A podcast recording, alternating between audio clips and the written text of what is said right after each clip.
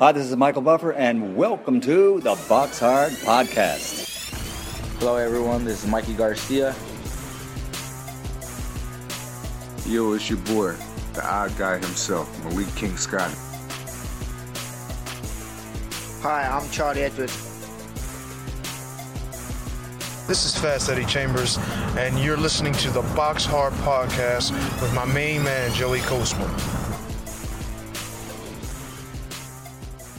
Hello, everybody, and welcome to episode 91 of the Box Hard Podcast. I'm your host, Joey Coastman. It's the two usual suspects this week. It's me and Ayaz Sumra. Ayaz, how you doing?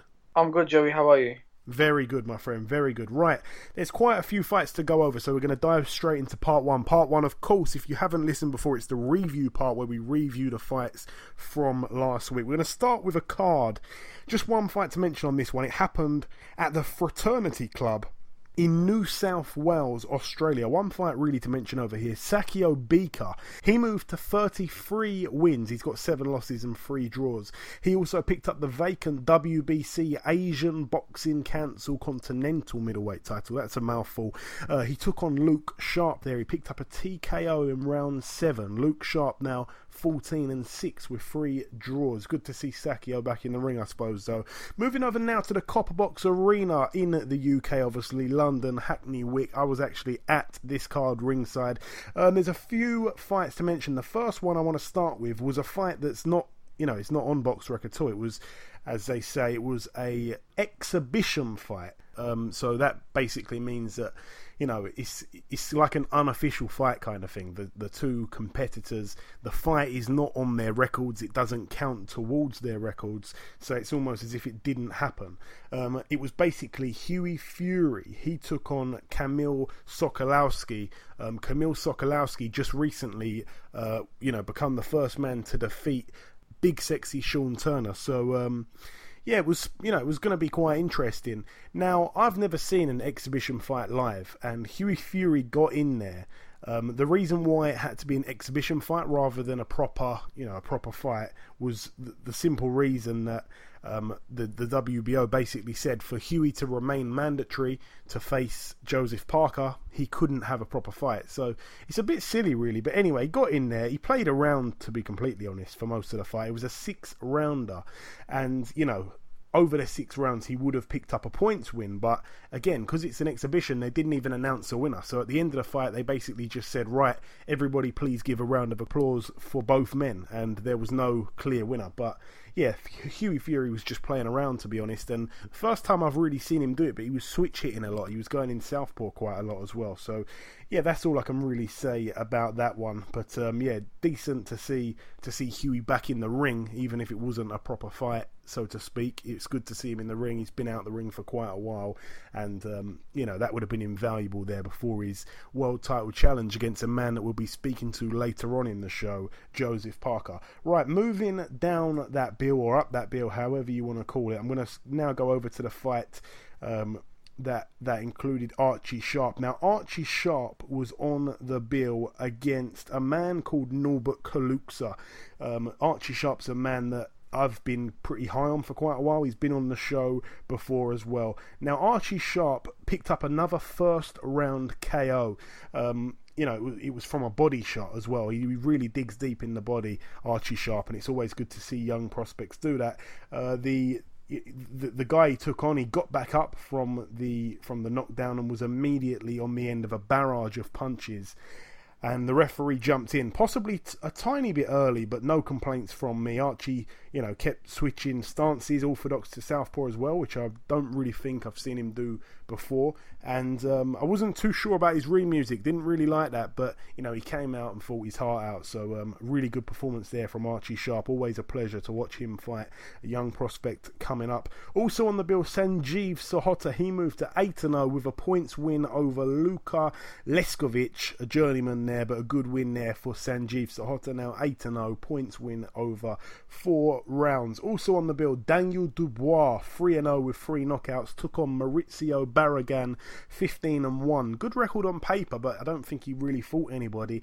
Um, it was a late replacement as well. He was supposed to be taking on a guy, if I'm not mistaken, who was 5 and 0, and it was for the vacant WBC Youth World Heavyweight title.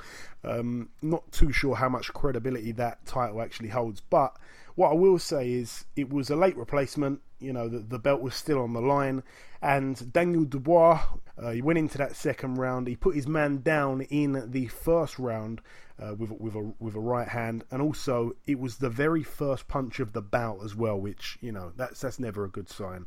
But no, he got to his boxing. He looked pretty good. He didn't really take a shot again, and um, yeah, you know, he landed a great shot to the body in the second round, and that was all she wrote. So another explosive performance there from DDD, they call him now, Triple D. I think it's Dangerous Daniel Dubois or Dynamite Daniel Dubois. Either way, he's got both in abundance.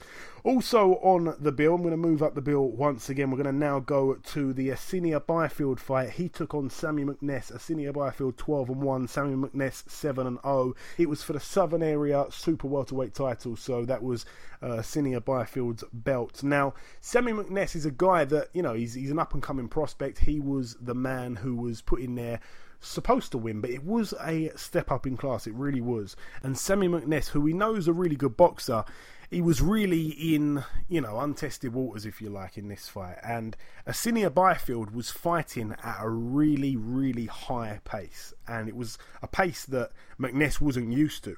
So when Byfield set that high pace, it was you know, it was it was very hard for McNess to get comfortable with it. It was very much out of his comfort zone. I don't think he's got the quickest hands, and you know, the movement from Byfield. He just kept, you know, he just kept frustrating uh, McNess. And basically, McNess ran out of steam pretty early, but it was expected because of the high pace that Byfield has set.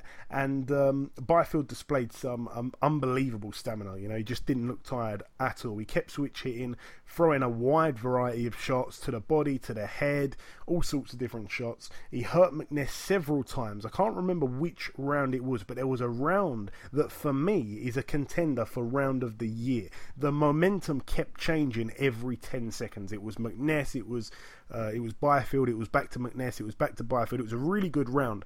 Um, I've told people about it. They've watched it back on TV and said it wasn't as good as what I said. So um, maybe just being there, maybe I got caught up in you know in in in the uh, in the atmosphere and all that. But no, it was a really good, really good round for me, and um, you know, it was it was a really good fight as well. Ultimately, Mark Tibbs threw the towel in, and for me, it could have actually been stopped earlier. Now, it went down as a TKO in round 5 in favour of Asinia Byfield. He's now 13 and 1. He successfully retains the Southern Area Super Welterweight title. Sammy McNess picks up his first career loss. He's now 7 and 1. And after the fight, there's no way to mince our words or to beat around the bush about it. There was simply a riot. Um, all the I think it well some people are trying to blame Byfield. Now Byfield's a bit of a flashy character. He's exciting. We do like to see those characters in boxing it can work and it can't work. It depends. It, it really can go either way. Now I think he kind of got on the nerves of the West Ham supporters that were there because there was a lot of football fans there because obviously, you know, Sammy McNess has kind of marketed himself on being a West Ham fan, so he's got loads of the West Ham supporters and the diehards there to support him. Now, I don't know if it was a gesture that Byfield made in his celebration after he got the win, but it just sent West Ham fans absolutely crazy. And they all come bombing it down the steps, met up with a bunch of, uh, I'm going to probably guess, Byfield fans, and the Byfield fans were completely outnumbered. Um, beers were flying every everywhere. I remember actually Sammy McNess ended up with a bit of beer on his head um, in the ring. Someone threw a beer in the ring. Beers were flying everywhere. Punches were flying everywhere. People getting knocked out. There was blood it was pretty um, it was pretty wild. There's actually a YouTube video on on on the, on the internet, and it's a 12 minute video. It kicks off like three times in 12 minutes, and there wasn't enough security to contain it. The the security experience, some of those guys I've never seen doing security before at any shows, they were there, and you know the the security just couldn't contain the issue, so it was just getting out of hand. And in the end, Mark Tibbs actually picked up the microphone from the MC and started you know swearing and shouting, saying everybody needs to calm down.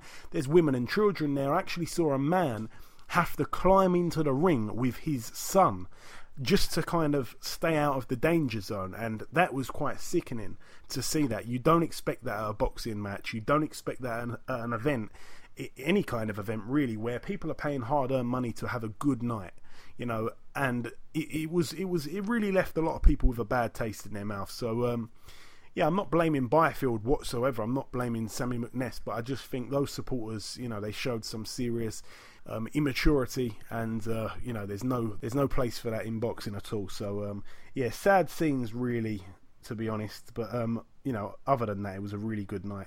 Also, Daryl Williams took on Jahmaine Smyle. The first time they thought it was a really good fight. It was candidate for fight of the year. Uh, Daryl Williams 15 and 0 going into this. Jahmaine Smyle 14 and 5 with two draws. The English super middleweight title was on the line. Leon McKenzie was sitting next to me for this fight. He was actually, um, you know, keeping his eye on, on, on the fight at all times. He had a he had a keen eye on that fight. He definitely, you know, fancies himself against the winner. Now Smyle was down from a right in the third round. Um, we all expected a barn burner.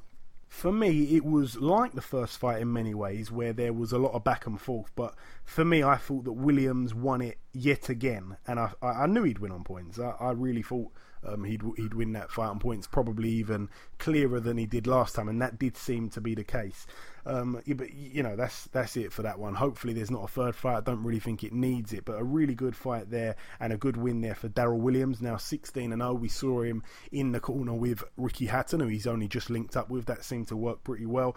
Also on the bill, Bradley Skeete took on Dale Evans. Bradley Skeete 26 and 1. Dale Evans 13 and 3 with two draws. We know that Dale Evans obviously was the man that um, fought Mike Towell and then Mike Towell the following day passed away. Um, he went into this fight very emotional. Dale Evans, he wanted to win that British title, not just for himself, but also in the memory of Mike Towell. But it just wasn't to be his night. Bradley Skeete picks up his third defence of the British welterweight title now, so he's won the belt outright. Um, it wasn't a fantastic display from Skeete. Maybe he looked, he, you know, maybe he overlooked Evans a little bit. Uh, he wasn't really putting combinations together, but he did actually tell me that Evans has got this reputation of being a bit of a puncher. So he didn't really stay in the pocket for too long. He seemed to be fighting very cautiously, but I suppose he had a good enough reason, seeing it was you know his third defence, and he's now won the belt outright by by fighting like that. He showed tremendous you know tremendous jabs, which which we always see Bradley Skeete showcase many times in that fight. But he walked into quite a few big right hooks swung in by Evans, which, you know, there was a few rocky moments there for Skeete, but all in all, a wide, unanimous decision win and a perfect time to ditch the British Championship status and chase world honours. It's, uh, it's a great time for him. I did say that to him the other week. I think he was on last week's show. Also on the bill, Gary Corcoran took on Larry Ekundayo. Larry Ekundayo 12 and 0, Gary Corcoran 16 and 1. It was for the vacant WBO Intercontinental Welterweight title. Um, Ekundayo and Corcoran, it was a close fight, a few butts from Corcoran, to be honest. Uh, he knows how to fight dirty and grit it out, very tough, and and um, you know the the way he fights, he kind of overwhelms his opponents a little bit. But no, I'm really happy for him. He becomes um, a hard fight for anyone domestically, British, or or maybe even uh, European level at welterweight. You know, he, he seems like he's going to be a bit of a handful at welterweight. I'd like to see him in there with a few other guys. Um, you know, with with Bradley Skeete now looking like he's he's going to give up the British, it, you know, maybe there's an opportunity there for Gary Corcoran. I'm sure he'd he'd jump at that. Um, there was a little commotion actually after the fight between him and Liam Williams, who was sitting ringside. I was talking to Liam Williams just after that. But um, yeah, it sets up a, a, few good fights there at welterweight for Gary Corcoran. Really good guy, another friend of the show. I felt a little bit bad for Larry Ekundayo. He's a really, really, really good fighter. I saw him fight excellently as well. And um, yeah, it was a good fight. It was a split decision win over 12 rounds there. So one judge saw it completely different to the other two. One judge gave it to Ekundayo, two judges to Gary Corcoran. Um, that's it there. I do, I do just want to say the Daryl Williams fight. I forgot to say it was a majority decision for Daryl Williams. One judge had it a draw. A lot of people weren't very happy with that decision. And now the main event, a man that we're going to be speaking to in well, in just a little moment, I suppose, just after we've got through the review part. A man that we've spoken to a few times on this show as well, Anthony Yarde. He fought the WBO European light heavyweight champion Richard Baranyi, who had a record of 18 and 1 with 12 knockouts, so more knockouts than Anthony Yarde had had fights. Anthony Yarde, it was really um, a typical Anthony Yarde performance, really a first round KO. Uh, in my honest opinion, I think the guy did really well to get up the first time. He got put down with a seriously um, big right hand. He went down, and I thought that's it. You know, it's curtains for him. But he got back up, so I give him a bit of credit. And then, you know, Anthony Yarde did the business and got him out of there in the first round. He looked really, really good. So I'm very pleased for him, and we'll be speaking to him in a few moments. Moving over now to Scotland at a Braehead Arena, really big fight on as well. It kind of went under the radar a little bit, but it was on terrestrial TV. Um, I'm going to start with the undercard first, though. Chantelle Cameron 1 and 0. She took on Bojana Libiszewska, who actually had a record of 5 and 22. We're going to let her off, obviously, because, you know, it's, it's just her second pro fight. Now, Chantelle Cameron got in there against this lady who, you know, she's a well, she's not a journeyman, she's a journey woman, I suppose, 5 and 22 but she'd never been stopped in the 22 losses. Well, that all changed. Chantelle Cameron picked up a TKO in round four. It was scheduled for six. And that's a fantastic win there for Chantelle Cameron. Really, really good. Very, very pleased for her. She's certainly made a statement there. Also on the undercard, Stephen Simmons. He was in a six rounder against Lucas Rusiewicz. Funny enough, he didn't make the weight, so it was actually a heavyweight. You know, there wasn't a belt on the line, obviously, or anything like that. So that's why it was at heavyweight. It's not like he's just been binge eating. Um, yeah, so Stephen Simmons, a guy that I quite like. Uh, he took on Lucas Rusiewicz, 22 and 30. Stephen Simmons, 16 and 2. Rusiewicz was actually DQ'd in the final round. It was a six rounder, and he was DQ'd in the final round. Rusiewicz who had already had two points deducted for persistent fouling, was actually disqualified for hitting on the break in the sixth and final round. So a bit silly from him. Another win there for Stephen Simmons. He's now 17 and 2. I'd like to see him in some of those juicy domestic clashes as well. And now, top of the bill, Josh Taylor 9 and 0 took on Ohara Davies 15 and 0. It was for the Commonwealth Super Lightweight title and the WBC Silver Super Lightweight title. So both men put in a belt on the line. Now Davies was down to uh, to to a shot in the third round. I think it was a jab actually, which was quite shocking. Uh, so he got jabbed and he took a knee in the third round, and it was literally with about five seconds left in the round. So that was a huge round there for Josh Taylor, a 10-8 round. Um, and I thought Ohara was doing okay in that round as well, so it was a bit of a shame he kind of threw the round. And then obviously in the seventh, he got put down with a right hand, Ohara Davies, and then he got back up. Again, he took, I think it was a jab maybe from Josh Taylor, like he kind of ran in after he'd got up and, you know, the referee had dusted off his gloves and said, fight on. Uh, Josh Taylor, I think he just landed a jab. I'm sure it was just a jab, if I can remember correctly. And Ohara just turned away and, and you know motioned his glove as if like, no, I'm done. Like I don't want no more. Now Josh Taylor, as the old rule says, protect yourselves at all times. You know, fight according to the referee. Don't fight according to what your opponent's doing. He hits him with about three other shots um, you know, before the referee could jump in. Really, it's not like football where you blow a whistle really quickly. The referee had to get over there and put his body between the two guys to break them up. So a huge loss there for Ohara Davies. He's now 15 and one. Josh Taylor moves to double figures. He put on a clinical boxing performance. Really, really fantastic win for him. He's now 10 and 0, perfect record. Ayaz, I know that you saw this fight. It was a very tough fight for Ohara Davies, but we're not going to take nothing away from Josh Taylor. He looked absolutely phenomenal. I'll tell you what, yeah. Josh Taylor is going to be a star in the future, yeah. He's a 2012 Olympian, and I'll tell you something. Ohara Davies, don't get me wrong, in this fight, right? The problem with Ohara Davies, he's very wild. Even in this fight, you can tell. The the thing with Ohara Davies, he had long arm reach. That's the problem. Even Josh Taylor said after the fight, he goes, "Yes, his arm reach is very, very long." But the way Ohara, uh, the way Josh Taylor beat him was unbelievable. Now, obviously, what what weight was this? Lightweight, wasn't it? Light welterweight, sorry. Yeah, this is like what a 140. Yeah. Yes, this was a light welter, light welterweight. I'll tell you something, yeah. With Josh Taylor's amateur pedigree, yes, you can tell he's um he's he's been to the Commonwealth Games, he's won gold in that thing. Um, he's he's been to he's he's he's an Olympian. When Ohara Davies and him fought, yeah, you can tell Josh Taylor was using his am- bit of amateur pedigree, yeah, and that's why he beat uh, knocked out um Ohara Davies. Like with that right hand, that was brilliant. Like at the fight, yeah, towards the end, like when uh Josh stopped him, Ohara Davies quitted. I was thinking, why did he do that? Because I think Ohara Davies could have carried on, but he I don't know what he did. But I'll tell you something, yeah. Josh Taylor in the future, in my opinion, will go on to become a world champion. And I go, you know what's going to be a big fight? I'll tell you, him versus Ricky Burns will be a fight, and I reckon that will happen. And I reckon that will be Ricky Burns' last fight, and I reckon Josh, uh, and I reckon Josh Taylor will st- stop him. Yeah, it's a big call. Um, now, now, firstly, it's it's tough because Ohara Davies has lost here on paper to a guy that's nine and zero. Now, you know, we don't all know about his amateur pedigree. The the average person on the street doesn't know about that. So it just looks like he's lost to a guy who's 9 and 0. That's that. Now, at this stage, as you said, and I agree, I think he's going to go on to be something special, go on to be a world champion. But because he hasn't done that yet, because he hasn't had the opportunity to prove that, that he's that good, it looks really bad. So some people are going, right, that's it, Ohara needs to retire now. That's crazy talk, you know? Like, this is a really special fighter he's lost to, and we've got to give him a lot of credit. He went over there, put his O on the line, travelled. It was on, you know, a rival promoter's show, I suppose you could say, on Cyclone Promotions bill.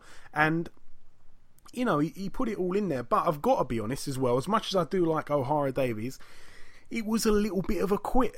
You know, like those people that were bashing Kell Brook for quitting, this was worse than that. And I really, really want to stress the fact that I really do like Ohara Davies. I stuck up for him in a couple of arguments um, earlier this week on Twitter. You know, I really wanted him to win. I actually had him to win on points. That was the way I thought it was going to go. And he was fighting like a puncher too much. I think he was, you know, loading up on these big hooks that were missing wildly. And you know, it was the first kind of time because the fight was being fought so much up close. Josh Taylor was very, very well. You know, he fought very, very well on the inside, whereas Ohara, strangely enough, with those long arms, he just couldn't really fight very good on the inside. So, when the fight was fought at distance, he did pretty well, and when Josh Taylor was having a bit of a shootout with him, which was a little bit suicidal kind of kind of idea really then Ohara was looking good but when the fight was being fought on the inside they were trading on the inside it was being fought up close Josh Taylor just looked a level above. So we're very um, sad to see Ohara lose his O but listen it's you know it's, it's a really it's a, it's, it's, a fight that he's got to learn from, and he can certainly come back very stronger than that. And uh, we wish him, we wish both of them all the very best for the future. But again, both guys, let's not write Ohara off yet. Let's not, let's not, you know, start start jumping the gun with Josh Taylor yet as well. I think both men are going to be something special, and it's both, you know, it's better to have a loss now when when you've only had a handful of fights than when you've you know got to that top level and, and took a, a real beating from somebody that's nine and zero. Oh. That'd be completely different. So um, yeah, credit to both guys there. But that's all I'm going to say on that fight over in Scotland. Moving over now to a card that happened on Sunday. Moving over to the last couple bills now from last weekend. There was a fight that happened at the DIVS in Russia.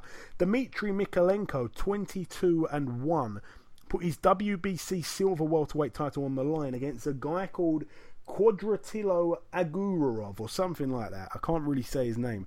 Now, it was a huge upset. Mikhaylenko lost a unanimous decision over 12 rounds, and his opponent had a record of 11 and 0. Now it's 12 and 0, and he also had a point took off as well.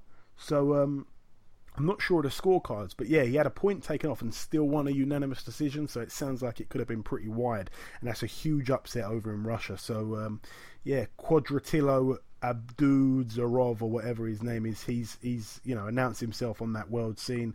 Uh, well, he's he's the new WBC silver champion, so maybe he'll be in some big fights. Definitely a name to look out for. Also on that bill, Denis Lebedev, he put his WBA Super World Cruiserweight title on the line against Mark Flanagan. Mark Flanagan, 22 and 4, now 22 and 5. Lebedev picked up win number 30. He's of course got two blemishes, those blemishes being losses. It was a unanimous decision win over 12 rounds for the old veteran Mr. Lebedev. Moving over now to York Hall, there was a fight to mention over there. Former opponent of Stephen Simmons, uh, Wadi Camacho, he fought for the vacant English cruiserweight title. His record 17 and 6. He took on Arfan Iqbal, who I didn't really know too much about. Well, Arfan Iqbal took him apart and knocked him out in round four. That's a huge, huge win for Iqbal. He's the new English champion. He's now 12 and 0 and Wadi Camacho, 17 wins and 7 losses. His record, whenever he gets in there against somebody, you know, like your Stephen Simmons, like your um, like your Isaac Chamberlain, and here Arfan Iqbal, he, he comes up short. So um, I think they're going to probably try and make Wadi Camacho and Lawrence Okolie. I bet they make that fight. I'll guarantee you they try and make that fight soon, and that's going to be a fight where, unfortunately, he's going to rack up another loss. Uh, but no, I'd like to see that fight nonetheless. And moving over now to a card just to wrap up the review side of the show.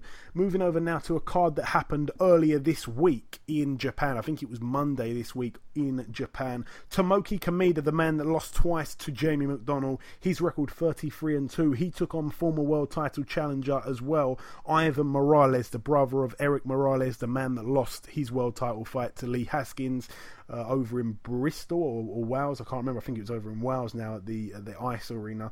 Uh, Ivan Morales, 31 and 2, really good record. Uh, he actually lost this fight, a 10 round unanimous decision in favour to Tomoki Kameda, so a good win there for him over in Tokyo, Japan.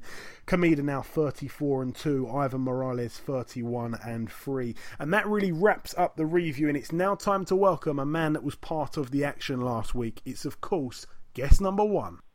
Ladies and gentlemen, please welcome the new WBO European Light Heavyweight Champion, Mr. Anthony Yarde. Anthony, welcome to the show. Thank you, man. How are you? Yeah, all good, my man. You? Yeah, I'm good, thank you. Just resting up, chilling out, eating yeah. food. Absolutely, absolutely. What you like to do best. Right, so Anthony, you fought on Saturday night. You topped the bill, actually. You took on Richard Baranyi. He was 18 and 1. We all know he had more knockouts than you'd had fights. On paper, it was a huge step up for you. But like 10 of your other 11 opponents, he got knocked out. And like six of those other 10 opponents, you knocked him out in the first round. It didn't last too long, but what did you make of it, Anthony? Um, well, you know, I had a lot of stuff that I was going through before the fight so um, I made up my mind that I wasn't going to go in there and play around or um, show any boxing skills. I was just going to go out there. Obviously, it's boxing, so you can't go in there reckless. But I knew that I was going to be hitting harder than usual, um, back him up, and then when the when I found out what shot is open, I'm going to throw it with a lot of like ferocity. Um, so I caught him with a shot I wanted to catch him with, and then I was surprised he got up actually because I actually threw that punch quite hard. And then when he when he as soon as he got up, I said, "Yeah, it's time." First round. Yeah, I was just going to ask you then. My next question was going to be um, he did really well to get up from that first one. I didn't think he was going to get back up. I was going to ask, were you a little bit surprised that he did get back up? Yeah, definitely, definitely. Because I did hit him, hit him clean. Um, I had my eyes on him the whole time. Sometimes when you throw punches, like some people close their eyes or whatever, my eyes were open. I saw where the punch landed, how it landed. I saw his eyes roll back, etc. Um, so when he did get up from it, yeah, I was surprised. I just knew when, like sometimes these guys are tough, and obviously he's a champion. He don't want his belt to go. He was confident as well for the build up. So I knew it was time to finish for it. And you say that you were going through some things outside of the ring. I mean, obviously you haven't got to say what they are, but is there any? Can you shed any light on any of that at all? Oh no, definitely. Um, some people that don't know about this, will say, "Oh, that's nothing." But some people that do know about it, um, I've got an abscess toothache. Um, my tooth was infected just like literally come like two days before the fight. And people, some people noticed that at the press conference, my face was a bit swollen, and um, I couldn't really talk properly. Um, obviously, I couldn't, I wasn't really, you know, fond on taking painkillers, and I couldn't take antibiotics before the fight. So I had to just ride out the pain, literally keep using mouthwash, washing out my mouth with salt water, etc. That consistently just go through the pain. And then, um, yeah, after the fight, literally, I took um, painkillers straight away. Um, started antibiotics literally straight after the after I done my drug test, straight after the fight. And um, yeah, it was, it was painful when I had um, an old abscess come back on a cavity tooth, um, a problem that I had before. But again, I didn't want to take out the tooth before the fight because um, it was quite close to the fight. So the antibiotics before cleared the infection, but the infection came back just wrong timing. Yeah, yeah, absolutely, man, absolutely. So your next fighting in September, if I'm not mistaken. Which which date is that, Anthony? And that's September 16th. and it will be a it will be a leg. Um, Billy Joe Saunders will be headlining, I think. Um, it will be a leg for the Canelo and GGG fight. Yeah. Um, so I think the way yeah the way Box Nation and BT are going to do it is as the first leg for the BT for the GGG and um, Canelo fight. So obviously they're trying. I think they're going to build up that future fight. So um, yeah, that'll be my next fight. Same arena, Copper Box arena. So yeah, I'm looking forward to it. I'm defending the, the European title. Yeah, yeah, absolutely.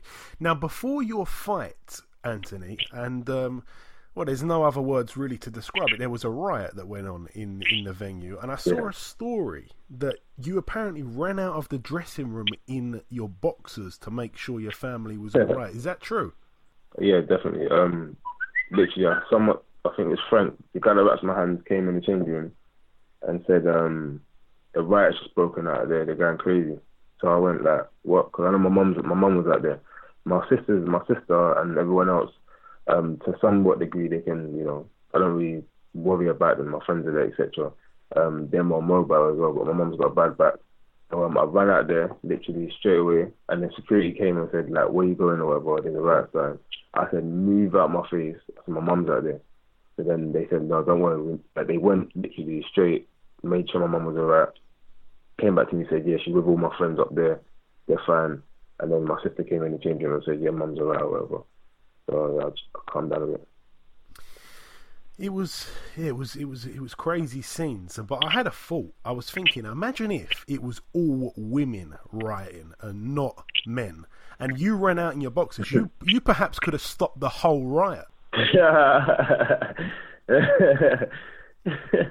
okay, okay. Wake up now, wake up now. Stop dreaming, stop dreaming. They'd have probably all ran out, that's what I mean. I'm joking, I'm joking. So, Anthony, once again, the, the, the, Frank Buglioni fight is one that people are talking about. I saw um, an interview yeah. with Frank the other day. He was mentioning that fight. And obviously, we know that, um, when I say Frank, I mean Frank Warren. Frank Warren's been talking about that fight recently. Yeah. Frank Buglioni held the same belt that you've got, he held it twice down at super middleweight. He's obviously British yeah. champion right now at light heavyweight also. Unless I'm mistaken, didn't somebody offer the fight to someone? Didn't didn't one of you offer it to the other one recently? Well, um, yeah, Frank Warren. Um, I think it was my seventh fight. Um, they offered Frank Buglioni the fight. Um, they turned it down from what I know. But again, um, I don't really get involved in that. When the fight's sorted out or it's been agreed, then I'll get excited about it. Other than that, some sometimes people call out people's names or um, they say stuff that they don't really want for publicity or to get people talking. But sometimes it never happens because really and truly they don't want that fight. But again, um, I'm Anthony Yarde. I'm here. I, I ain't scared of no one in the division. If yeah. that fight does happen, we'll make it exciting. Um, everyone knows what I bring to the table. Um, and yeah, if that fight happens, then I'll speak on it. But until then, you know, we've offered the fight already. They didn't take it, so I have nothing to say on that. Um, on that fight, if it does happen, I'll be excited for the fans, etc. But my next fight is what I'm focusing on. I'm defending the European title, and he he he had that at super middle. Super middleweight is a completely different weight. You hit different. My, people say that I'm the, I don't even look like a light heavyweight, so I'm I'm hitting like a heavyweight. So don't compare any super middleweight um, accomplishments he had. He's at light heavy now. It's a completely different ballgame. Okay, fair enough. Um, have you got any idea who you'll be fighting yet, Anthony? Next. I don't know. Don't. I do know I'll be defending. Um, yeah, when when everything does come out of the, the news is, is said, and yeah, Okay, okay. And Anthony, some people criticise you and say that you only know one way of fighting. He's coming forward, and your your right hand is literally all you have. Now I know that's not true. And when you very kindly invited me down to your gym the other week, I got to see you spar mainly just using your left hand, and you displayed some quality with it that you probably haven't needed to show on fight night. Do you think some of these doubters or haters, whatever you want to call them, do you reckon they're in for a big shock? Oh, if they think that all I do is come forward, they're in for a massive shake. um, but I think again, that's people that just you know they don't really know about boxing. Like, because if I was the one, if someone, if I was someone that just came forward, I'd be getting hit a lot. Um, or I would need different like techniques, etc. When I, I come forward when I'm throwing shots, I need to be thrown. When someone attacks in a certain way, I might step off to the side or slip a shot and or whatever. And sometimes when you step back, you're looking for the shot that you need to land. So um, boxing's about intelligence. It's like a chess game. Boxing, ring IQ, um, all the things that I'm learning. I've had limited experience, but I'm a student of the game, and I study and I practice a lot. So again, when the time's right, people will see different sides of me. Um, everyone knows I've got the one punch knockout power. Um, I've got speed, etc. There's other questions people are going to ask. I want to keep people asking them questions. That means I'm doing something right. Yeah, I agree totally. And um, on a side note, actually, the glove that you signed for me the other week, the one I did a competition to win, the competition winner was actually at your fight on the weekend. So, uh, so yeah, that, you got Oh, yeah? to see. I- Yeah, You speak to them about it. yeah, yeah, yeah. I, uh, I actually took the glove to the fight and gave it to him, so he actually had it with him when you were fighting. So that was, uh, yeah, that was pretty cool, man. That was pretty cool. So, um, Anthony, when should have told me. I would, I would, have, I would have given him to him. I would have presented him to him. Man. You should have told me. Uh, we'll sort something out in the future for sure. Definitely a next, a next one or whatever. Yeah. But um, Anthony, when are you, when are you back training? When are you back in the gym? Um, I'm back in the gym probably Thursday. Um, you know, I've had this tooth. I've still got this toothache now. This is where I'm probably sounding a bit dead, but um, yeah, the toothache's literally crazy. It's gone like it's hurting my eye now and all that kind of stuff. Anyone that knows about abscess toothache, it can change your life. so um, Jesus. I'm waiting for my appointment to get it taken out. I've got to finish the antibiotic course and then take out the tooth. So um, I'm I want to get back to training ASAP, but you know, there's no point in going and starting and stuff and etc. So I'm just enjoying the rest. Um, and then yeah, you know, that's it. Probably probably Monday I'll be back. Okay, okay. And by the way, if anybody hasn't seen the video of Anthony Yarde hitting the punch bag at Frank Warren's office, please go and find that video. It's already had loads and loads of views, but he breaks the high score, and his trainer Tunde breaks the machine. And I promise you, you will laugh so hard. If you haven't seen it, you'll laugh so hard. I actually call him Tombstone Tunde now because he buried that machine. man. You know what I mean? Um, Anthony, I sent you a uh, before before we obviously went on air. I sent you a Michael Buffer impression. It was it was it wasn't that good. That's why I didn't want to say it on air. But have you got any impressions? I know you got the you got the bad tooth at the minute, so I might let you off. But have you got any you can do, or are you not very good at that? For me personally, I think it was I think it was quality. Yeah, but I are thought, you I good thought at it was Michael impressions? Buffer sending me a um, You- no, no. In all No? In all honesty, I'm I'm in so much pain, bro. I, I'm literally struggling to even open my mouth properly to get the words out. Um, so yeah, impression I'll probably have to do next time, man. All right, man. We, we definitely do next time. Right, last couple questions. I appreciate you giving me a bit of time. GGG versus Canelo. Who wins that one for you, Anthony? You're going to be fighting on, as you say, the English undercard over here. Yeah, well, I personally believe it will be um, Canelo. Um, yes, GGG is a monster. He's very strong. Um, but I feel like, you know, I don't know, I think he's 34 innit, or something like that. Um, not that age is a factor, but um, the way he fights, he's very um, flat footed. Yes, he does the, um, the odd skip back or, you know, uses his shoulder here and there. And yes, the better the opponent, the better he fights. But um, I think Canelo is younger. He's got a better boxing IQ, in my opinion. Um, and also Canelo is very powerful as well. So um, the only thing that can let Canelo down is his footwork. I think he has got good footwork, but you know sometimes he plants his feet and he stands there. Um, so that can be downfall. But you know, it's such an interesting fight, and there's so much mixed opinions about it. That's why it's gonna, that's why it's going to be such a good fight. But um, in my opinion, I'll just go with Canelo. Yeah, yeah, I knew you. You, you always mainly favour the boxers. Uh, not that you know GGG's not a boxer, but I know you like the uh, you know the science of the sport. You're you're a big admirer of that.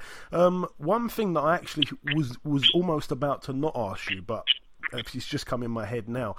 Obviously, a tough result for one of your best friends in boxing, Ohara Davies, on the weekend. You had a good night, he had a bad night. Um, you know, a lot of people jumping at him saying that he's he's a quitter and all these things. What what did you take of it? Have you seen it at all? Um, well, I, I said I wasn't going to watch it, but um, I met with Ohara yesterday. Um, he seems like he's he's he's okay. You know, he understands boxing. A lot of people don't like don't understand, but boxing is a sport where you take risks, and sometimes the risks don't come off. That's what he did. He took a big risk um, the wrist didn't come off. Um, and he had a bad night. Literally, I think personally, I'm not the same because he's my friend, but I believe he has the attributes, and I believe he can beat Josh Taylor. Um, going off that performance, absolutely not. It was a bad night for him. But um, and again, people don't know he he had, he had um something wrong with his nose as well, even before the fight, and um, he got hit in his nose and he was, he was struggling to breathe. But again, um, there's no excuses in boxing. Um, there's Mexicans that go out there and get their face beat to pieces and stay stay in the ring. So again, there's no excuses. But he's, I think he's learned from this um this loss. Um, he needs a bit of time off and he'll come back stronger. Yeah, we certainly wish him all the very best. And just finally, Anthony, anything you want to say at all before we let you go to any listeners? Um, just you know, stay tuned. Um, I'm the WBO European champion right now. Um, I've worked my A double snakes off to get here.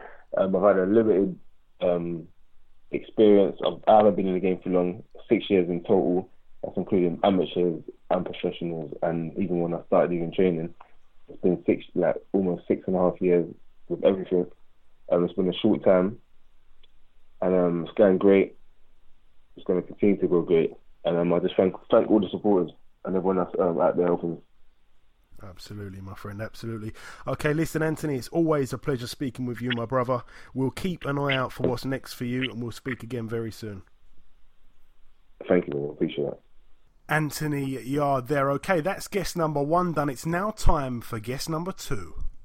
Ladies and gentlemen, please welcome the unbeaten former WBC lightweight world champion, Mr. Omar Figueroa. Omar, welcome back on the show, my friend. Thank you for having me. Hey, it's always my pleasure, Omar. It truly is. So, Omar, we last spoke in August of last year, actually. So it's been 11 months, been quite a while. In that time, you still haven't fought, obviously. I know that you became a father once again in that time, so congratulations for that. Um, besides that, what else has actually gone on since we last spoke, Omar? Well, thank you for that. Uh, not much. I mean, just getting ready for this fight, uh, enjoying my time off, and enjoying my kids. Yeah, to be completely honest, that's probably the the, the best thing that you could have said. In, in all honesty, uh, when we last spoke, when we last spoke, Omar, you told me that you wanted to fight Terence Crawford. Now that indicated to me that you'd be fighting at 140 for the foreseeable future. However, this upcoming fight is obviously at 147. Are you in a position at the moment to commit to a definitive answer if you know if 147 is going to be the weight that you're going to be at? For the foreseeable future to campaign at properly? No, I'm gonna try and go back down to 140. Yeah. I gotta first off see if that's even possible, and uh, and if it is, then I, I do plan to get back down to 140 because I felt great at 140. Uh, this one's the only reason this one's at 147 is because of all the all the weight that I had gained in my time off, and uh, you know we wanted to take a little break before we went back down uh, even further. Yeah, yeah, fair enough, fair enough. So you're returning to the ring on Saturday after 19 months out against Robert Guerrero of all people. And Robert Guerrero, in my opinion, Brandon, is a guy that has probably seen better days, but he's a warrior. He likes to get into brutal fights and you know, with the long layoff that you've had, this is an awfully hard match to return to, in my honest opinion. Not to mention at a new weight for you, also, and a, a weight that Guerrero's been at for quite a while. Why did you pick Guerrero? It's a really hard comeback fight. Um, I didn't. My team did, and I trust my team, so I trust that obviously I'm able to get past Guerrero. So, um, obviously, you, you just said there that your your team picked the fight in a, in an ideal world, do you think this fight is quite a tough fight to come back to? Do you agree with me on that? Do you agree that you could have probably chose easier guys? Well, I agree that I could have chosen a harder guy as well. So I mean, I guess it it doesn't really matter. I like I said, I trust my team, and if they believe I can beat Guerrero, then I believe I can beat him too. And Omar, what do you make of Robert Guerrero at this point in his career? I don't really keep up with him, uh, or with anyone, to be honest. Uh, but I think I know he's a warrior. I know it's going to be a good fight, and that's what I'm looking forward to. And also, this will be the third time, if I'm not mistaken, that you're going to be sharing a card with your younger brother. Uh, do you like fighting on the same night as him, or do you get nervous enough where it can affect your game? It actually distracts me from my own fight, so I like I like to have him on my, on my card. It uh it helps get my mind off of off of things, you know. Okay, brilliant, brilliant. Because sometimes it can it can go the other way. So you're um, do you get nervous watching him fight? Because I know he's a really good fighter. Obviously, he's unbeaten and he can punch as well, just like yourself. Um, do you, yeah, do you get nervous watching him fight? Yeah, I get more nervous watching him fight than I do for anything else. Yeah, yeah, I've heard that a, few different boxers say that. And in many ways, um, Omar, you're actually fighting at a historic venue. It's the same. It's on the same grounds where George Foreman fought uh, Joe Frazier, and also Mike Tyson fought there as well. Not only that, but it's going to be your first time as a professional fighting in New York. Are you looking forward to that whole experience as well as just the fight? Hell yes, I'm looking forward to it. I can't wait to get to New York, and uh, I know that that the weight cut will will go a lot easier, a lot smoother once we get to New York and I get to get out of here because I've been here in in uh in California for about you know for about six months now, and uh it's getting it's getting harder and harder to stay here because you know with the weight cut and the training and everything, it's just getting old, and I need to see something new. I feel so I can't wait to get out of here. And I want to ask your opinion on a fight or two, um, Omar. Now, I remember asking you your opinion on a couple of fights before, and you told me, to be honest, Joey, I don't really watch much boxing, um, but I'm sure you've heard of uh, Triple G and Canelo. We know that they're going to be getting in the ring soon. Have you got any kind of opinion on that one, Omar?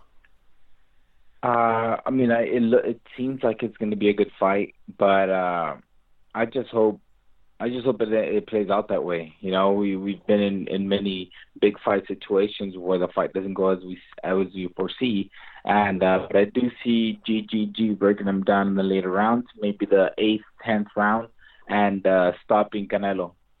Yeah, a lot of people will probably agree with that. It's, it's, it's definitely going to be a really good fight. Hopefully, it lives up to expectations, as you said. And the last fight I want to ask you about one that I'm sure you probably will know both guys. Um, the end of this month, 29th of July, uh, Mikey Garcia and Adrian Broner. Really, really, really good fight. I'm really looking forward to that. Any kind of opinion on that one, Omar? I don't see how Broner beats Garcia. Me neither. He's. I don't see how Broner. He he he keeps saying that he's back on track, that he's behaving, that he's a hundred percent, but we always see that he's always screwing around. So I don't think this is any different. Mikey Garcia seems like a really responsible guy when it comes to training. He takes his craft seriously, and he proved it in the ring. I mean, he's undefeated for a reason, and uh, I think Mikey Garcia is going to end up stopping him in the in the mid rounds. Oh, big call, but again, a, a really good fight, a, a, fight that we're all looking forward to as well. Um, Omar, you may not want to say so at this period in time, but if you get through this fight, and I know that we're not going to look too far ahead, this is, as I said, a really tough fight to come back to. But have you got your eye on anybody? I know you're saying that you want to go back down to 140. Have you got your eye? I suppose you, you're not too sure if it's gonna, if you if you can get down there. But have you got your eye on anybody at all aside from this fight Saturday night? No, no, sir, not at all. Yeah, so just completely uh, focused on the man in front of you Saturday night. Yeah, just completely trying to yeah, trying to get past this one first, and and and that's it. Once once we get past this one, then we can look uh we can look at what's next. And Omar, just before I let you go, I just really want to give you an opportunity just to send a message to anybody who may be listening. Just before I let you go, if you've got any final words at all to get off your chest. Oh, of course. No, as always, I want to I want to thank my fans. Thank to thank the people that have stuck by beside me and and during this time off, much needed time off. Uh, to everyone that has followed my career and and uh, and shown some love, I appreciate it. And next Saturday, I hope to not let you, let you guys down. And uh, that's it. I mean, just thank you to everyone that's that's been there. And Omar, I was actually, I should have asked you this before, but I just want to ask you it now. If I'm not mistaken, did you not meet Mike Tyson and he didn't believe you was a boxer? What was the story behind that? well, we saw him walking. I don't remember who I was with, and I don't remember who he was with, but we saw him walking, and he was shaking hands with people, and I was like, "Hey, Mike," you know, said hi to him. And then, uh, as I was saying, shaking his hand, somebody said, "Oh, hey, Mike, he's a he's a world champ. I don't know what." And he said, "What?" Fuck out of here. He's not a champ. And they're like, no, yeah. And then I was like, yeah, I'm a world champ. He's like, fuck, no, you're not a champ. Dude, you. He's like, no, you look like a lawyer or something. You're not a champ. And I'm like, I'm a, I'm a world champion at lightweight. He's like, no, hell no, you're not a champ. And so I had to go to the to the extent of showing him videos on YouTube. And then when he finally saw that I was a champ, he's like, "Oh shit! Like, oh man, that's good, badass, man. Good luck." And he was lucky he congratulated me, and then he was on his way. Excellent way to, to cap off an interview. Listen, Omar, it's always a pleasure speaking with you, my friend. I wish you all the very best for Saturday night. Thanks for taking some time to speak with us, and we'll catch up again very soon. Yes, sir. Thank you.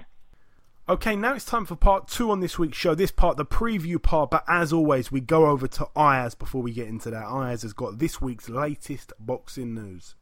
Terry Flanagan will, will face uh, Felix Verdejo for the WBO belt uh, on September 16th at the Copper Box Arena. Yes, I'm very much looking forward to this. It was a fight that was supposed to happen before, and then, if I'm not mistaken, I think Felix Verdejo had some sort of motorcycle accident, and the fight had to be um, well, it was called off and he was out injured or whatever.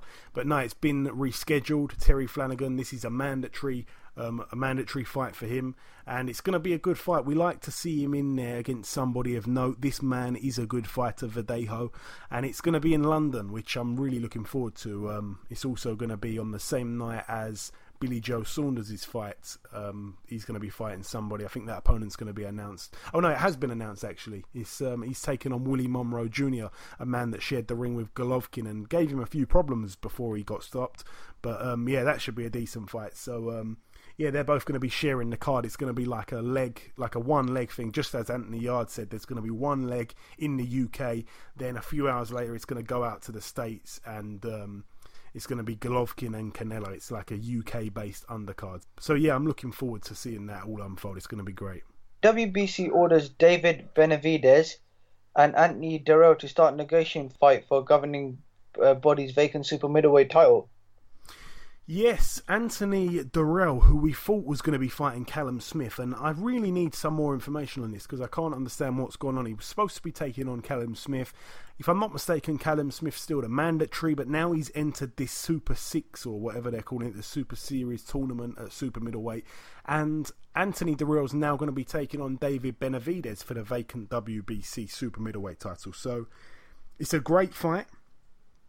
David Benavidez is a man that I'm really excited about, and um, it's going to be a great fight. But I just feel a bit, I don't know, a bit let down because I thought Callum Smith was going to be getting a straight world title shot, and I, am not sure if if uh, it's been announced who he's going to be taking on in this um, this super tournament, which is you know it's good that he signed up for it, but I just wanted to see him try and win a world title as soon as possible, and I don't think that this format is going to do that for him. He might be in some bigger fights over a longer period of time, but I thought that Dirrell fight was a really, really good fight and one that I think he would have probably won easier than some of the guys that's in this tournament. So we'll have to we'll have to wait and see. But yeah, good fight there.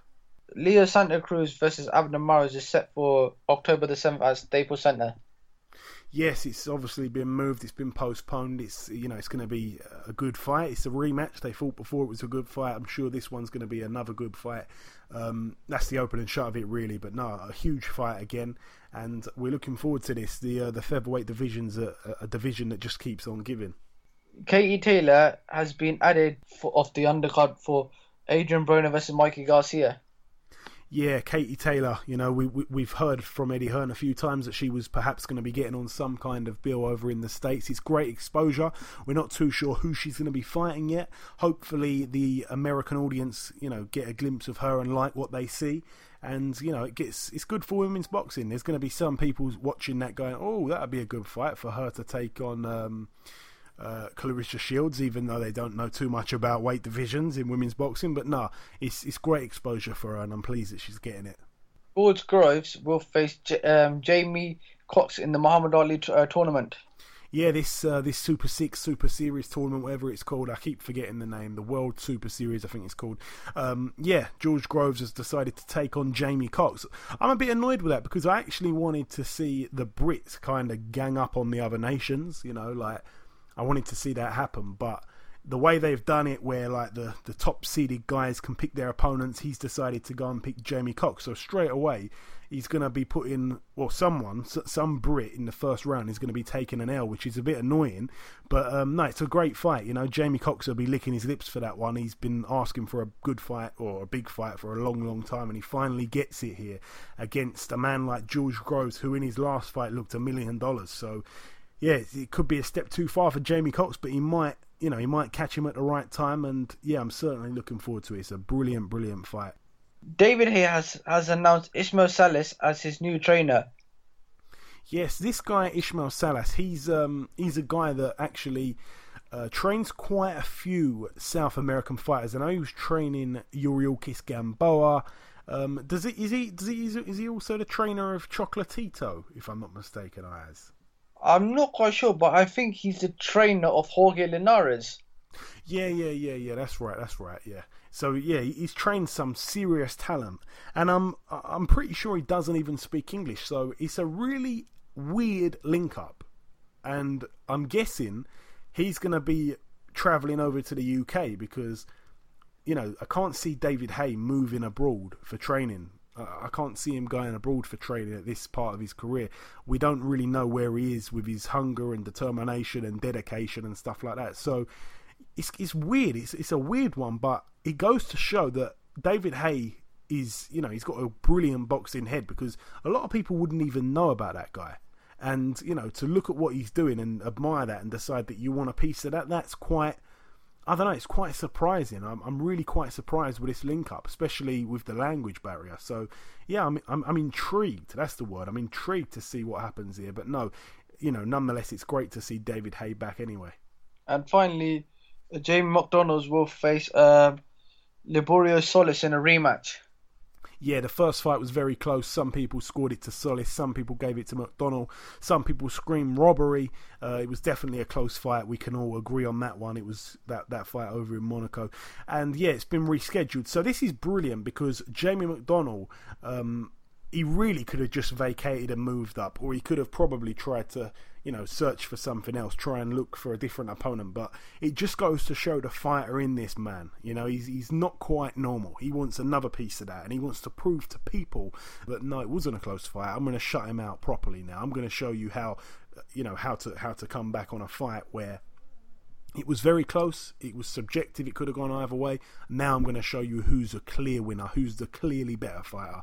And, you know, you've got to give him credit for doing that because it was a tough fight last time and he's going to have to look a lot better to escape criticism for a second time. They can't afford another really, really close fight where some people are going to scream robbery. So his intentions are obviously to try and close this man out and put on a great, great boxing display. So yeah, all credit to Jamie McDonnell, a man that's overlooked really in terms of British fighters, but an all-round fantastic guy. And you know, we know his heart's in the game. He's a fantastic fighter.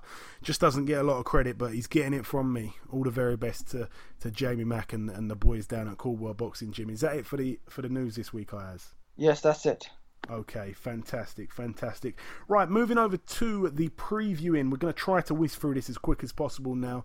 Um, it's been quite a long show already, uh, longer than usual. Now, we're going to start with the Palacio de los Deportes in Benidorm, Valenciana, Spain. One fight to mention over there Kiko Martinez. He's in the ring again. I think it's the first fight back from the loss to Josh Warrington, where he looked pretty good actually. Uh, he's in an eight rounder against Franklin Varela, who actually has a record of 22 and 33. Kiko Martinez 36 and 8 with one draw. Again, he, he likes to go back to Spain and have all these weird um, fights against journeyman and just wait for another big fight. It's, it's it's annoying to see, to be honest. He's he's starting to have a bit of a padded record where when he first took on Frampton the first time around, he didn't really have that. So um, yeah, it's a shame, but that's what he does. That's it for Spain. Moving over now to the Belasco Theatre, Los Angeles, California. One fight to mention on this bill a young prospect, Joshua Franco. We've talked about him on this show many times. We're high on him. He's in a six rounder at Bantamweight against Antonio Rodriguez, who has a record of 11 and 16 with one draw. Joshua Franco 11 and 0 as well. Also on that bill, Edgar Valerio 10 and 0. He takes on Jero Ochoa.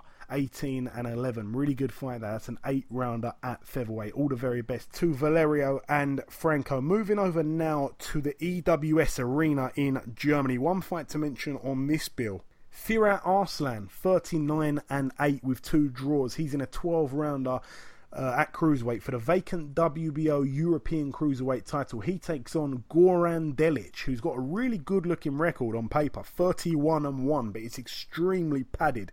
But we know that Firat Arslan, his, his years, his better years are certainly behind him now. He's in the search of win number 40. Should be a good fight, hopefully. Moving over now to Wembley Arena, the biggest bill of the weekend, I suppose, um, in terms of well, I suppose the Americans probably wouldn't agree, some of our American listeners, but over here, this is the biggest bill of the weekend. We're going to start with the undercard. Martin J. Ward, 17 0 with two draws, takes on Anthony Cacace, 15 0. Both men undefeated here. It's for the vacant Commonwealth Super Featherweight title, and also Martin J. Ward puts his British Super Featherweight title on the line as well. Martin J. Ward's been on the show before. We're going to wish him all the very best of luck, but it's a really, really good fight, this one, actually. Do not overlook Cacace at all. He's a good fighter. Also on the bill, another really good fight. Kid Galahad, 22 and 0. He was supposed to take on Dennis Ceylan. He's now taking on Jose Cayetano, the man that fought Scott Quigg recently. His record, 21 and 5. This one's for the vacant IBF Intercontinental Featherweight title. Um, you know, really and truly, it's a measuring stick type of fight. Kid Galahad's going to probably try to get a better result than Scott Quigg did, but but I don't think Kid Galahad's a really big puncher, so this stylistically might be a little bit boring. But um, I'm going to be watching it with with a keen eye. We obviously like Kid Galahad. He's been on the show a few times, and um, we wish him all the best here. But I, I actually liked the you know, I liked the fight with Dennis Ceylan a little bit better. Dennis Ceylan, the man that um, fought Isaac Lowe recently. I, I, did like that fight a little bit better. Hopefully, Isaac Lowe gets a rematch now that he's pulled out of this one. Um, also on the bill, Robbie Davies Jr. We had him on a few weeks ago. He takes on Michael Syrowatka, 18 and 1. This one's for the WBA Continental Super Lightweight title. Robbie Davies Jr. obviously being the champion.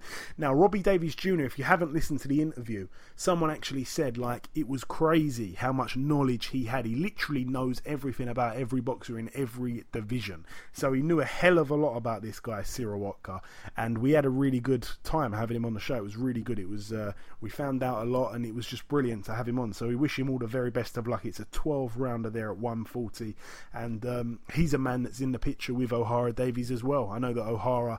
Um, will be looking for a big fight, and you know perhaps after this that can be a fight that can be um, sorted out. I know that Robbie Davies Jr.'s manager um, Neil Marsh, he was actually saying that you know Ohara he's not worth their time anymore, kind of thing. The way he was talking earlier this week on Twitter. So, yeah, good fight, a good fight. We wish Robbie all the very best of luck in that one. And last week's guest, Lee Selby, 24 and 1. He's on this bill against Jonathan Victor Barros, 41 and 4 with one draw. It's a mandatory fight. Lee Selby was supposed to fight him in the States. Um, he didn't pass the medical there, Barros, but he's back and it's obviously happening in the Wembley Arena. Lee Selby, a class fighter. He's obviously defending his IBF World Featherweight title here. It's a 12 rounder as as it should be for a world title fight, as it has to be. And um, yeah, this is a fight where really I don't know too much about Barros. I've got to be honest. Like I haven't really watched too much of him. I saw um, I saw Mikey Garcia take him apart and stop him. He's the only man to have stopped him. Mikey Garcia sent him a little bit of advice on our show a few weeks back, and Lee Selby responded to it last week. That was brilliant to do. But no, Lee Selby, you know, he's he's we're, we're big fans of him here. We've actually been accused of trying to, you know, we've been accused of being too too sort of much banging the the Selby drum. So um, I'm gonna just I'm gonna kick back for this one. I'm gonna say yeah, Great fight. We wish Lee Selby all the very best. Hopefully, he picks up another win, another defence. And top of the bill, Chris Eubank Jr. 24 and 1 takes on Arthur Abraham 46 and 5. It's a big step up, but I'm not sure if it's at the perfect time. And what I mean by that is it's a step up on paper. Arthur Abraham's been a world champion. He's been a solid world champion. He's been a very hard man to beat, but his years and his better years are definitely behind him at this stage of his career, but he still puts in good performances. Um, firstly, I'm going to come over to you. Obviously, it's for the IBO World Super Middleweight title, Chris Eubank's title. It's on ITV pay per view. What's your thoughts on this fight? Is it a good fight or is it not a good fight? It's not worth pay per view. I'll tell you that. We we've seen Arthur Abraham fight, but we know. I think, to be honest, it's the age, in my opinion. Now, obviously, who who did he fight? Um, Oscar was it Oscar Valdez? No, sorry, Gilberto Ramirez.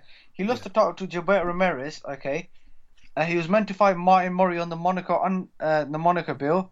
However, that's been postponed, and now he's fighting Chris Eubank Jr. Obviously, in my opinion, Chris Eubank Jr. is the younger fighter, and I reckon Chris Eubank. The problem with Chris Eubank Jr. is that, that he doesn't hold he doesn't hold much power. That's the thing, and I reckon with this fight, yeah, it's not really worth pay per view. But if I'm going to have to choose a winner, I'm going to have to choose Chris Eubank Jr. on points. Yeah, I totally agree with you on the outcome of the fight. I think it's Chris Eubank Jr. on points. I think that Arthur Abraham's very, very tough. I don't see him being stopped. Uh, Chris Eubank, for all his very flashy work and the great the great uppercuts. I've said it many times. He's got a very exciting style, one of the most exciting styles in British boxing right now. He's very, very fast. He throws uppercuts very viciously. He's got some of the best uppercuts in world boxing. I don't mind going on record and saying that. But yeah, I think he's he's you know he's obviously going to be very quick. He's going to be a lot quicker in that in that fight. He's going to be on the front foot, I'd imagine, because sometimes Arthur Abraham likes to just sit on the ropes and invite you in. And um, one thing what I will just highlight is it's an interesting way to look at it.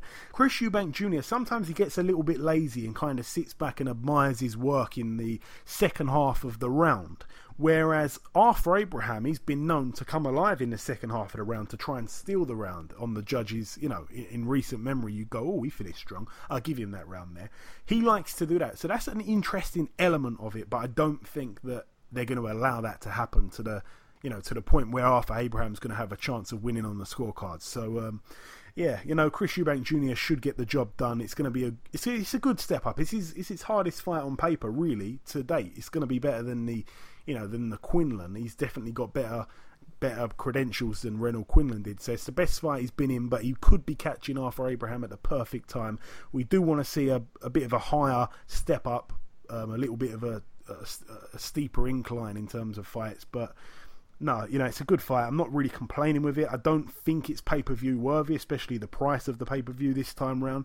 And there's only five fights on the bill. There surely must be more getting added, but I've only seen five fights on the bill. So, you know, that's not really enough for a pay per view uh, card, especially if it's not like, you know, only Joshua could probably get away with that, having five or four fights on the undercard and a big Joshua fight. So, yeah, it is what it is. But we wish Chris Eubank Jr. all the very best. 24 and 1, his record, hopefully 25 and 1 next week.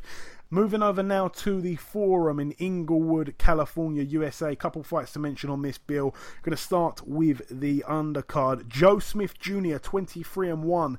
A man that was a real contender for Fighter of the Year last year. He had a fantastic 2016. He takes on Sullivan Barrera, 19 and 1, the Cuban. Now, Joe Smith Jr you know, he had some fantastic results last year, but this could be a step too far. Sullivan Barrera is very good. He's obviously his only loss come to Andre Ward. But aside from that, he's looked brilliant. And ever since then, he's looked really, really good. So this could be a step too far. But I tell you what, if Joe Smith Jr. gets the win here, it's for the WBC International Light Heavyweight title. If Joe Smith Jr. gets the win, Forget about fighter of the year. I'm going to give him the reward for fighter of the last 18 months because that will be phenomenal. We're all behind Joe Smith Jr., but this is a really, really good fight. It's a really, really, really good fight. It's one of those ones where it's like fringe world level guys both getting in the ring. And honestly, this is one of the this is like one of the probably the best fight in terms of the whole weekend 50-50 fights. This is it. This is going to be really good. I'm really, really looking forward to that. Also, for the WBA Super World Super Featherweight title, Jezreel Corrales, the champion, puts his belt on the line against Robinson Castellanos. 24 and 12, bit of a poor record, but he's been in there with some good fighters. Jezreel Corrales 21 and 1 should be a good fight. And the main event, Miguel Berchelt 31 and 1 takes on Takashi Miura 31 and 3 with two draws. Similar records. It's for the WBC World Super Featherweight title. Miguel Berchelt being the champion. Both men have fought. Francisco Vargas. Both men were in good fights against Francisco Vargas. These guys really um, you could say, are probably the three most. Uh, how can I put it? The three most exciting guys in the division. They're just like a step down from Lomachenko's level. We know that Lomachenko, obviously being the WBO super featherweight champion, he's the man at the top of this division. But those three guys there, Francisco Vargas, Miguel Berchelt, Takashi Miura, these guys are the step down, but they're very exciting. It's like a trio of talent between those three. They all make for good fights. Uh, Takashi Miura lost to Francisco Vargas. Miguel Berchelt beat Francisco Vargas. But no, there's some fantastic fights that can be made at super featherweight. It's really booming at the moment. Should be a great card there in California. Moving over now to the Nassau Coliseum. Top of the bill, a man that we spoke to earlier, Omar Figueroa. He takes on Robert Guerrero, 33 and 5 with one draw. Omar Figueroa, 26 and 0 with one draw. It's a 10 rounder at welterweight. It's going to be interesting to see how Omar Figueroa looks at 147. Obviously, as I mentioned, Robert Guerrero's been there for quite a while now. He's a bit of a warrior. Omar Figueroa been out the ring for a long time. It's a very tough fight to come back to. I just hope that Omar Figueroa is not going to be overlooking him because this could be you know, this could be a real war and a war that he's not ready for. So again, a really, really good fight. One that I'm going to be watching with a keen eye. Also on that bill, Marcus Brown, 19 and 0. He looks to move to 20 and 0. He's in a 10 rounder at light heavyweight against Seanie Monaghan, a man that was in the talks for some sort of fight against Adonis Stevenson a while back. Uh, until that fight ended up falling through. So that should be a decent fight. Marcus Brown, obviously an Olympian, um, you know, a good fighter on the up. He's been making a lot of noise. He's been calling out Bellew actually, um, even though he's at light heavyweight for this one. But um, yeah, an exciting fighter. And Sean Monaghan with the big long record, 28 and 0. He puts it all on the line here. Both men undefeated. There's a few undefeated versus undefeated fights this weekend, and this is one to really look forward to. Also on the bill, friend of the show, Artur Szpilka, 20 and 2. He takes on Adam Kownacki, 15 and 0. Both men natives from Poland. Kownacki, if I'm not mistaken, living in the USA. Uh, it's a 10 rounder at heavyweight. We wish Artur Szpilka all the very best. He's obviously mixed it at the better level, got the better wins, got the uh, the better resume. But Kownacki doesn't know how to lose. He's undefeated in 15, so it should be a really good fight there, especially for the Polish fans in New York, USA. This one. Um, also on the bill, I will just mention the brother of Omar Figueroa. I touched on it earlier when we spoke to Omar. Um, Brandon Figueroa, he's on the bill. His record 12 and 0. His opponent yet to be announced. That's an eight round of that one. And um, Jamal James, a guy that I don't know too much about. His record 20 and 1. He's in a 10 rounder at welterweight against Jojo Dan, 36 and 4. So um, yeah, that might be one to avoid. We're not huge fans of Jojo Dan over here. And finally, the final bill to mention of the preview part of the show is actually happening next Tuesday. Okay, so again, it's the same situation as one of the cards last week. I can't remember which card it was now. It was um, that one in Tokyo, actually. That was the one. It was a fight where basically it wasn't happening on the weekend, but it was going to be happening on the Monday or on the Tuesday. This fight's happening next Tuesday, so it's going to be Tuesday the 18th. Um, we would by the time we've done the next show, the fight would have happened. So there's no point mentioning it on next show. We're going to talk about the result on next week's show. But um, yeah, a couple fights to mention on the bill really. Miguel Flores, 21 and 1. He takes on Chris Avalos, 26 and 5. By the way, this is at the Rapides Coliseum in Alexandria, Louisiana, USA. And also on the bill, the real reason that I mention this bill is the heavyweight champion, well, the former heavyweight champion, Charles Martin, 24 and 1 with one draw. He takes on Michael Marrone, 21 and 7. Uh, so he makes a return to the ring. He's he's had a couple little fights on these Tuesday nights, uh, these Tuesday night fight nights, which again have been against nobody of note. But he's trying to get back in the picture. He's sending a few videos out here and there, looking a bit wild as well.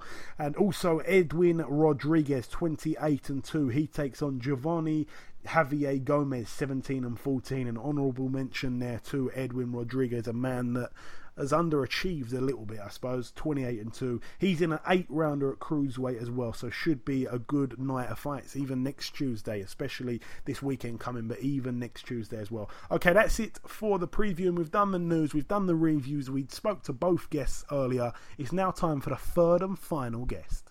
Ladies and gentlemen, please welcome the current WBO heavyweight world champion, Mr. Joseph Parker. Joseph, welcome to the show. Hey, thanks for having me on. It's always a pleasure, Joe. It always is my pleasure. So, Joe, I was actually shocked because when I checked, when we last spoke on this show, it was just before you became champion. The last time you were on, I actually ended the interview by saying, hopefully, Joe, next time we speak, I'll be talking to the new WBO heavyweight champion of the world. And here we are. Yeah, here we are again. I mean, yeah, it was a while ago, but um, since then I was able to achieve um, being champion of the world, and it's been uh, it's been a great journey so far. Yeah, it certainly has. And Joseph, what are you making of the UK so far? I was obviously with you on Saturday night, and I kept seeing crowds of people stopping you for photos. How well have you been received by the British public? I mean, we've been received very well, and we're pretty. Um, it's just it's great to see the support that we're getting here. Um, I'm enjoying myself so far. You know, checking out different gyms and, and hotels that we're able to stay in once we're here again for the flight. and no, loving the, the weather. It's nice and warm, so um, I'm just making the most of my time here when, before I head back to Vegas to start training again for the next for the next fight. And obviously, whilst you were here, you've spent a little bit of time with David Haye. I know that you bumped into him quite randomly. How how was all that? You know, what did you guys get up to? If you can talk about that. Yeah, we bumped into him and then um, we made plans to to catch up. Um, it was just great to sort of uh, see where he trains and what he does for his training, and uh, just showing us different things that we I hadn't really seen before. So it's um it's great to have him on on side, and he said he will be there to help us with anything that we need once we're back. So it's um you know, big big thanks to him for looking after our team while we're here. And Joseph, um, really quickly, just before we get into what's next for you, the Andy Ruiz Jr. fight for the vacant world title was a really, really good fight. I remember watching that. You've obviously defended the belt just the once so far, and that was against um, Cojanu. Just a quick note on both of those fights, Joseph. What did you make of those two fights there? Um, with the you know, the Ruiz fight, obviously was a was a very hard fight. I mean, uh, Ruiz came prepared, and we're both pretty hungry to get that world title. So it was a good competition. Um, Ruiz is probably one of the probably one of the hardest fighters I've fought in terms of speed, um, boxing skill, and just you know, he was uh, he hit pretty hard. Um, with the Cojanu fight, it was a good first uh, defense. It was supposed to be against Fury, but um, they pulled out because of injury. So it was good just to get to get in there and keep keep learning, keep moving around, and, and just uh, just gaining that uh, ring experience. And it was good just to get the win. Obviously, it wasn't the best performance, but I think there's a lot of improvement to be done. And once I'm back, I'll show I'll show uh, that I could do a lot better than what I did with that fight. So on to the next one, Joseph. You missed Hughie Fury's exhibition fight on Saturday, but that didn't really matter. You were there to announce the fight between um, the pair of you, and this is going to be your second world title defence. It's happening in Manchester this time around. It's finally been rescheduled for September the 23rd. Firstly, why is the fight now happening in the UK, Joseph? I was always a little bit sceptical of the fight happening in New Zealand to begin with. Why is it now happening in the UK? Well, I mean, what's the fight um, it would be held when when Fury first pulled out? You know, we, we were, I think, a good credit to my team for, for getting in a last minute opponent, which was um, a big big thanks to him. So I was able to get in the ring and uh, we're training hard, so it was good to get in there and just keep moving around. Like I said, get more experience. But um, now it's time for us to move in. I love the home crowd in New Zealand. I love being in front of everyone back home, and I love the setup we had. But it's time to, to move here and fight here in the the UK, this is where the heavyweights are at at the moment. So I think it's time for us to come here and, and be a part of it, but also hopefully we can put on a great you know, performance and a great display and show everyone what we're made of. And what do you make of Hughie Fury as a fighter, Joseph? Oh, I have a lot of respect for Hughie and, and the team that he has. You know, the his coach Peter Fury is, is a great coach who took Tyson uh, to the World Championship and, and helped them beat you know, Vladimir Klitschko, who dominated for a long time. I, uh, the, the way that I see Hughie fighting is that he use, he's got a lot of movement. Um, he, he's got an awkward defensive style, so I'm, I'm looking forward to actually testing myself against what he brings to the ring. And you guys met the other day. Um, obviously, you looked to get on pretty well, to be honest. You and Hughie, you look like um, good friends in, in some parts in some parts of the night. But since then, he made a comment. I don't know if you saw it. He said he looked into your eyes and saw a scared man. Do you have any reaction to those words there? No, you can't really see a scared man um, through their eyes, to be honest. Um, when I see every opponent that I get in the ring with, I respect it. I respect anyone that jumps the ring because boxing is a hard sport. But um, there's no fear in my eyes. My, the, the, the things that I have, well, the thing I know that I have in my eyes is de- determination to go in there and put in a great performance and knock them out. That's what I, that's what I'm trying to do, and that's what I want to do. But um, with fear in my eyes, I don't think fear is fear's gone a long, long time ago. There's no fear whatsoever. Well said, well said. And also, since we last spoke, Joshua took on Klitschko in what was one of the most entertaining heavyweight fights in recent years. What did you make of that one? It was a, it was, it was a heavyweight um, sort of um, contest of Klitschko and Joshua. I think Klitschko hasn't been in an exciting fight like that for a long time, and um, it was great for Joshua to come back after being dropped and, and beat Klitschko, who's very experienced and who dominated for a very long time.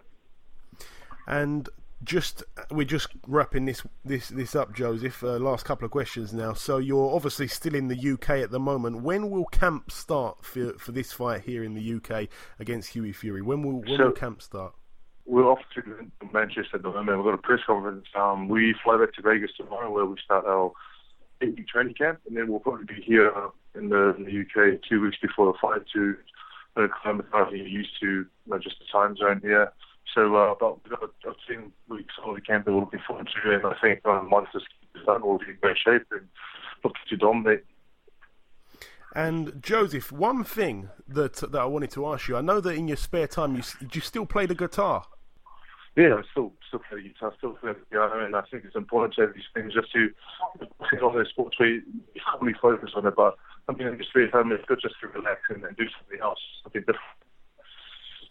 I think Joseph, one time they need to strap some some some prods to the front of your gloves, and you should walk out playing the guitar in a ring walk. Definitely. I think one day I shall do that, but um, at the meantime, I'll just focus on uh, you know, doing what, what I have to do, and that's to box and box smart. Of course, my friend, of course. Right, just before we let you go, Joseph, anything you want to tell our listeners, anything at all? No, I just want to say thanks everyone for the great support. Looking forward to the great camp. Looking forward to being back here and, and um, you know, putting on a great great show. I, I want everyone to tune in and see a great heavyweight um, performance by me and Hughie, and it'll be it'll be a great night of fun. And Absolutely. thank you for always uh, looking looking out and having. Thanks for your time. Absolutely, my friend. Listen, Joseph, it's always a pleasure speaking with you. Have a safe flight back home. Best of luck, and we'll speak again very soon. Thanks, Joey. Appreciate it. Okay, now it's time to conclude episode 91 of the Box Hard podcast. I've been your host, Joey Coastman. Ayaz Summer has been Ayaz Summer. A big thank you to our three guests on this week's podcast the former lightweight world champion Omar Figueroa, the current heavyweight world champion Joseph Parker, and the new WBO European champion Mr. Anthony Yarde. Once again, the biggest thanks of all goes out to the listeners that we get each and every week. Enjoy your weekends. Thanks for listening, and we'll see you next week.